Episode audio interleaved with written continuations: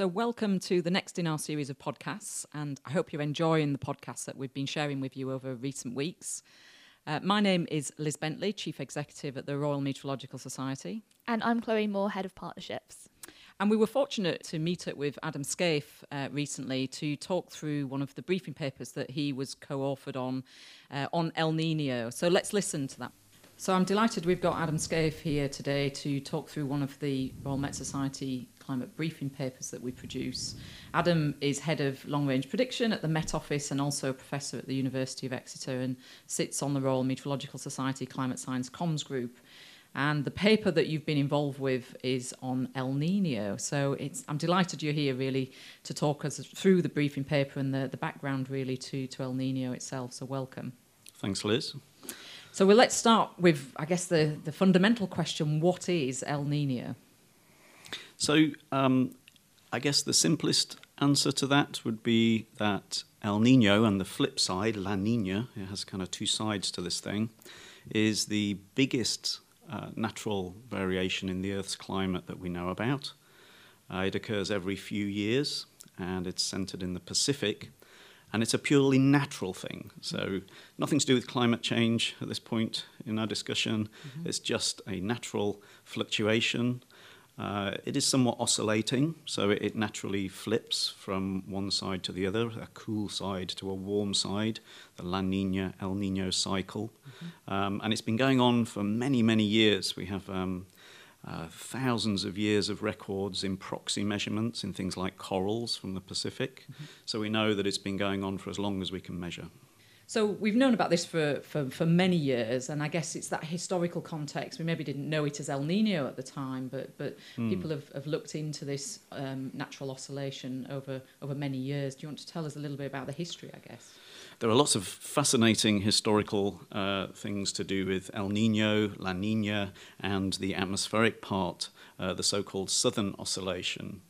Um, the reason it's called the southern oscillation, the atmospheric component of the, of the uh, El Nino La Nina cycle, um, is because the pressure at sea level tends to fluctuate or oscillate between uh, Darwin and Tahiti in the mm-hmm. tropical Pacific. And actually, that's how the atmospheric component was first detected by Gilbert Walker, who is in fact one of the former presidents of the Royal Meteorological Society in the 1920s. And so, about a century ago, using the observations that they had at the time, uh, Gilbert Walker discovered that the pressure was oscillating between one year and the next, mm-hmm. between these, those two locations. And in fact, that is the atmospheric component of what we now call ENSO. Mm-hmm. And the reason we call it ENSO is to encompass the fact that it is, really is a coupling between the El Nino and La Nina cycle in the ocean and the southern oscillation in the atmosphere. So that's a really important aspect um, of this whole thing, that it is actually a coupled phenomenon that involves both the ocean and the atmosphere. And if we go back into sort of um, even longer time scales, then the people in South America, which is obviously heavily affected by ENSO, of course, had experienced the impacts of ENSO without knowing all the interesting physics and the mechanisms that we now understand, but they'd seen the impacts on things like their fishery, uh, fisheries catchers. Mm-hmm. And so they were well aware that something was going on and that one year could be quite different to another year in terms of the fisheries catchers. And they also knew that the phenomenon tends to peak in winter around Christmas time. Mm-hmm. And because there were lots of Spanish speaking peoples in South America, they named it El Nino, which is Spanish for the boy, mm-hmm. uh, and obviously relates to the Christ child and the timing in December. Mm-hmm. Excellent. So, I guess one of the questions around, and you talk about the warming and cooling phase of El Nino and La Nina. Mm-hmm. How much is that warming? How many degrees does it tend to fluctuate and oscillate between? So, so the biggest El Ninos that we've seen in recent decades are about three degrees of warming, mm-hmm. and that warming ramps up in, in just a few months. Mm-hmm. Now, three degrees might not sound like very much, right? You know, you get a hot day and it might mm-hmm. be 10 degrees warmer than, than a day last week, but we're talking about averages over six months or many months, and these are ocean uh, temperatures which are much harder to shift. Mm-hmm. And so, three degrees really is an enormous perturbation, mm-hmm. and the amount of heat that gets released to the atmosphere during an El Nino is an absolutely astronomical number and is enough to actually change the temperature of the globe. Mm-hmm. So, the whole globe will warm in the months following an El Nino um, by as much as one or two tenths of a degree. So, do we understand the mechanism that, that changes from this, this warmer phase El Nino through to the cooler phase La Nina? Do we understand those mechanisms? We have a pretty good understanding, I would say. Of course, it's not fully understood, and there are still a lot of research questions around uh, the El Nino and La Nina cycling that we see. But first of all, we have very good computer models that are able to reproduce those cycles and the cycles emerge spontaneously from the computer code. Mm-hmm. We put in the five or so equations that govern the fluid dynamics of the ocean and the atmosphere, and when you run the model forward, then without any prodding, without any input saying when the El Nino should occur or pushing it towards La Nina, then naturally the computer model tends to flip flop between El Nino and La Nina cycles, mm-hmm. and it does indeed produce fluctuations of one, two, and sometimes three degrees, just as we see in nature. So, in that sense, we have a good understanding in the sense that we're able to model and reproduce it in terms of our conceptual mental understanding of what's actually going on and understanding the physics behind it, then we also have a pretty good idea. Um, a key thing is something called the Bjerknes feedback, which is basically an amplification of any perturbation that happens in the tropical Pacific. If you imagine an El Nino starts to grow in the tropical Pacific, so the ocean begins to warm by a few tenths of a degree, well, what that will do is encourage air to rise in the warming region in the East Pacific, and that then needs to draw air in from the West Pacific. And so we, so we start to oppose the trade winds and weaken the trade winds by adding a westerly east, sorry, west to east component to the wind. So the, so the overall trades are weakened, and that can lead to a decrease in the upwelling of cold water from the deeper ocean in the East Pacific, mm-hmm. and that leads to yet more warming. So you can see there's a positive feedback there that can amplify any perturbation. So the whole region down there in the tropical Pacific is actually unstable, mm-hmm. and any perturbation will tend to grow. And really, it's that that helps to kick off the El Nino La Nina cycles that we see. And we test various aspects of this in our computer models, and there are many, many studies in the literature showing that this is at the core of what's going on. And the predictions that the models have are, are looking months ahead, so they're looking seasons, I guess. Mm -hmm. So typically people will be used to day-to-day -day forecasts. These are looking much more seasonal Uh, you know, That's absolutely scale. right. Yeah. So, so the fact that the ocean and the atmosphere are coupled, and the ocean varies very slowly, uh, then this actually gives us great potential for extending predictions well beyond the usual um, timescale for weather forecasts of a week or, or so. And it turns out, and this has been known for several decades now actually, the first predictions were maybe 30 years ago, um, the first successful predictions. Um, we can now predict El Nino at least a few months in advance, and there is even some evidence that the very large events can be predicted more than a year in advance. And it's really the predictability is coming from these very slow processes, the Bjerknes feedback that we mentioned, the fact that things take time to grow in the tropical Pacific, and that the whole system evolves more slowly, for example, than the mid latitude cyclones and anticyclones that we're used to in, in the mid latitudes. Um, those, of course, are predictable for much shorter periods of time, but these tropical things take much longer to grow and evolve. And to the, to the extent that those tropical features influence the mid latitudes, then they can actually impart some uh, long range predictability to the mid latitudes, and that's a very exciting area of research. So, take us through some of the effects then of, of say, a typical or a strong El Nino event. What, what impacts does that have locally on the tropical region, but globally as well? Mm-hmm. Um, so we have about 100 years of records now, where we have uh, rainfall records and ocean records showing when the El Ninos occurred and when the flip side, the cool La Ninas occurred. And um, something that we can quickly do is just take all the years when we had an El Nino and look in the actual observations to see what happened. And if we average all those up, we get the consensus picture. So I'll, I'll run through some of those impacts. The first thing I want to say, though, is just to mention that because these things happen on average when you have an El Nino, it doesn't mean they're going to happen every time. Mm-hmm. Obviously, the atmosphere is to some degree chaotic, and so different things are going on El Nino isn't the whole story, of course, about any part of the world's climate. Nevertheless, when we look at El Nino events and, say, compare them to what happened during La Nina events, we see some very marked changes in regional climate. The most obvious one is that as the El Nino kicks off, then the tropical uh, East Pacific is much warmer. That promotes convection and rainfall there. So the whole tropical rainfall uh, distribution is shifted eastwards along the uh, equatorial Pacific. And that means you tend to have an increased frequency of droughts in the West Pacific, in the maritime continent, and places like northeast Australia can be very dry during El Nino. Whereas if you move across to the other side of the Pacific on the equator and the west coast of South America, then you have regions that tend to get flooding during El Nino. Those are the immediate effects in the Pacific, but that disturbance to the atmosphere, just like when you drop a pebble in a pond and waves spread out over the pond, that disturbance to the deep convection in the atmosphere can spread out all over the globe. We've already mentioned that an El Nino chucks a lot of heat into the atmosphere and warms the whole globe, but there are regional effects from these perturbations that spread out all over the globe. And so, for example, we know that when there's an El Nino uh, in the summer, of the, of the growth of the El Nino, then you often get a suppression of the Indian monsoon. Mm-hmm.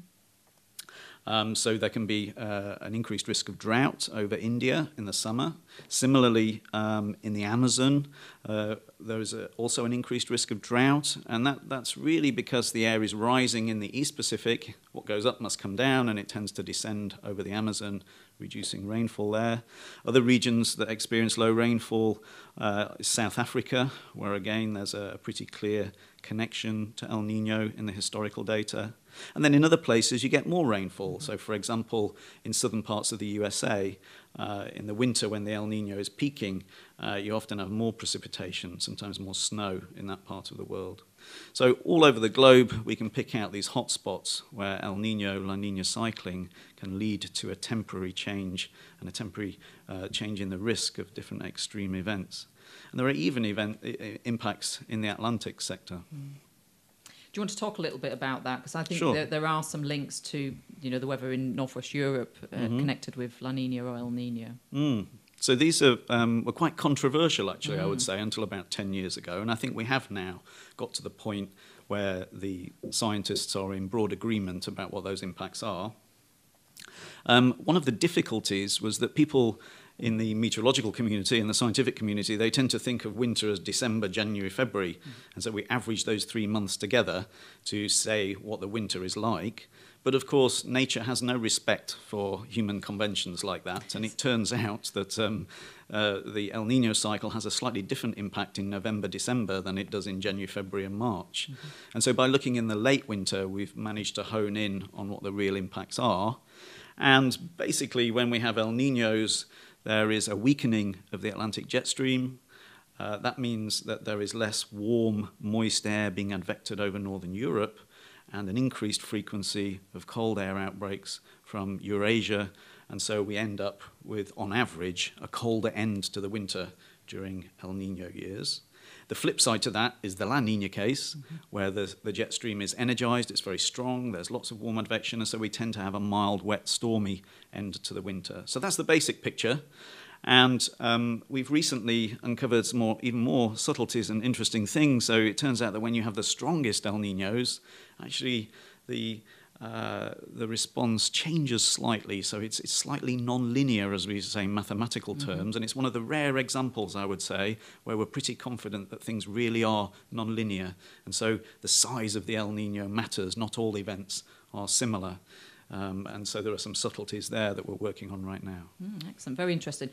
We talked at the beginning about El Nino and the, the, the oscillation being a natural cycle, but we, we were aware of climate change. Are you aware that the climate changing is having an impact on either the frequency of El Nino, La Nina events, or the strength of these events? Is there anything coming out in the numerical models that we look at? That, that's an excellent question, and it's um, it's a burning question mm. for many uh, meteorologists given that El Nino is such an important year to year fluctuation in the climate, if it were to shift one way or the other mm. um, in, in any sense, then that would have an enormous impact on all of these regions that we've been talking about. So it is a burning high level question. Um, the first order answer to it, however, is rather dull mm. because we, we see no major change uh, in the observational record yet.